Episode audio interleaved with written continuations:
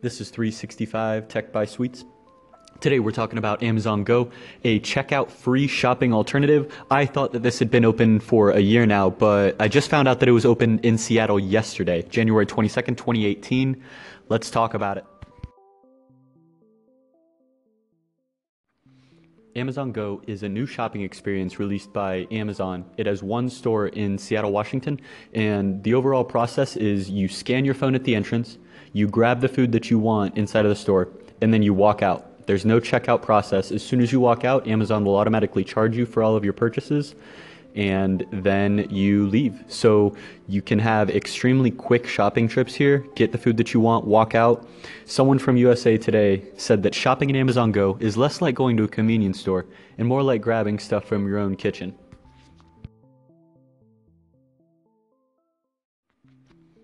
Amazon has been working on this project for over five years now, with a beta internally to Amazon employees open in the Seattle area, the same store that's open now to the public.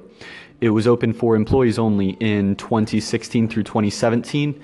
They were supposed to initially open the store to the public in 2017, but bugs in the system made them push back the release to yesterday. The prereqs for going into the store are that you have to have an Amazon account, and you also need to download the Amazon Go app. Both of those are essential in order for you to use it. The Amazon Go app is crucial because when you walk in, you have to scan your phone, which I'm sure you're scanning the app in order to gain access. And you need an Amazon account because when you leave, your Amazon account is what's charged for all of the purchases. So, similar to how you would make a purchase on Amazon, like for me, I buy my textbooks and I just bought some more bird, food for my house. Same purchases are going to show up for Amazon Go. When you're making a purchase at Amazon Go, you can place the items in your pockets, in a bag, or in a backpack. Doesn't matter where you put them. Amazon uses hundreds of cameras and computer vision and machine learning in order to track what, what items are grabbed. Someone from the New York Times who got an early access to the store tried testing out how secure this is by wrapping up in a plastic bag a bottle of soda and then removing it from the shelf and then hiding it under his arm as he walked out he was still charged for it. They do. It seems like they're they're doing a very good job of making sure that nobody's able to shoplift. Additional feature, there's price identicality. I don't know if that's a word, but it is now. So, what that means is that you buy a ham sandwich uh, from one brand and you buy a ham sandwich from another brand, and they're the same price. All salads are the same price. All eggs are the same price. Everything is the same. That way, all items can be interchangeable regardless of brand. This is a new concept. No other store has done this before of labeling everything the same. It matches some of the, the newer companies such as Subway and Chipotle in that they are very strict with their standards. So that way there, there's less variability for their profits, for their planning of logistics, and etc having the same pricing for all foods can then make it so that someone picks up a ham sandwich, walks somewhere else, and puts it down in the spot of another ham sandwich, and their algorithms need to do a little less work to still understand that that ham sandwich costs the same price as the other ham sandwich. This might be something that changes as their algorithms get smarter and they're able to introduce more variability, or maybe this is actually one of the core principles of the platform. They haven't discussed much about how long this feature is going to extend to, but it's just an observation on my part that that's what they're working on. One of the, the problems that we've seen with this system is a haves and have nots. The store appeals only to certain audiences while restricting others. So, one, you need to have a smartphone. So, if you're one of the Americans that does not have a smartphone, you can't gain access to the store. Two, you need a credit card or some form of electric payment. That way, you can get in the Amazon. Uh, that way, you can have an Amazon account. So, if you don't have any form of electronic payment and you do things strictly in cash, you can't shop here either it, the items that are in the store in this uh, this store are targeted at wealthy clientele, so such as orga- people who can afford organic and locally grown food. Another segregation of the the market is doesn't accept SNAP, so that is the it's it's the it's the food I can't even remember what it's called, but it's food assistance, and a lot of Americans use it. Whole Foods currently accepts SNAP, so I'm not entirely sure why Amazon Go doesn't, except well, besides the thought that they really are trying to segregate these initial um, these initial clientele to wealthy individuals. On opening day, there was a massive line out of the store, so it reminded people of an Apple iPhone release. So maybe they are trying to make it more exclusive, trying to just attract clientele that are going to be high influencers in the community and in the world.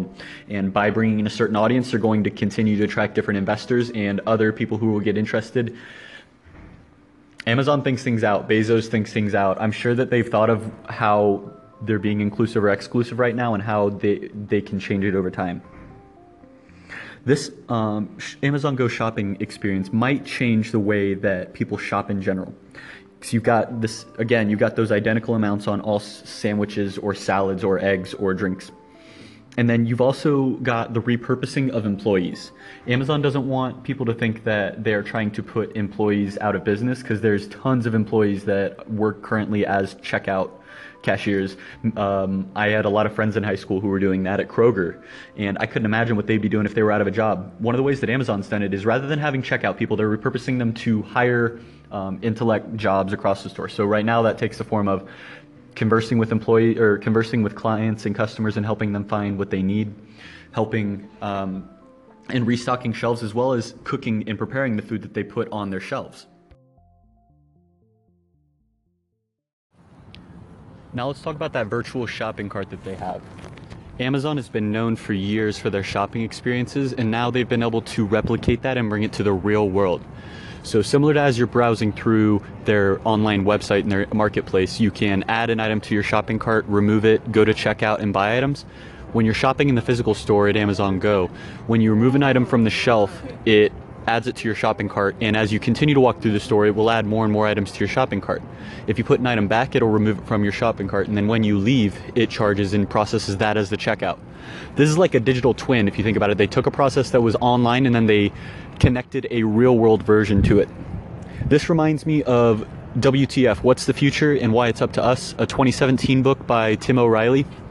I have a couple podcast episodes on it in here and comparing it to his business model for the new next generation businesses. This new shopping experiences that Amazon has released matches one, two, three, four, four different points off of that map already. First one, replacing materials with information. Rather than the typical shopping experience where each item is managed on a bulk scale in a back server, each individual item has its own tag, has its own identity, and can be controlled through their machine learning and uh, image recognition technology. They have a magical user experience. Nobody has ever had a checkout free shopping experience before. So this is magical for users. People were lined out outside of the store just to buy a bag of potato chips just to say that they did it. That's how magical this is. They have augmented workers. All of their staff is assisted by technology. Their um, alcohol person is assisted by a card reader, and their all of their employees are assisted by being notified when a, a shelf needs restocked by the store itself. The store notifies them, not some manager. They've got uh, and the last one, managed by an algorithm. The entire store is managed by an algorithm. It's told when there's when a shelf needs restocked, when a person enters or leaves the store, when an item is picked up off the shelf. There's very little human intervention in here other than to grease the wheels and make sure that the algorithm's just able to function to its max potential. They use hundreds of cameras throughout the store and computer vision and machine learning APIs in order to make this all work. I think this is a system that's going to continue to grow. I don't think they're going to stop here. Um, it's it's way too groundbreaking and way too innovative and disruptive of a system for them to stop. So next step for Amazon, what what are they going to do?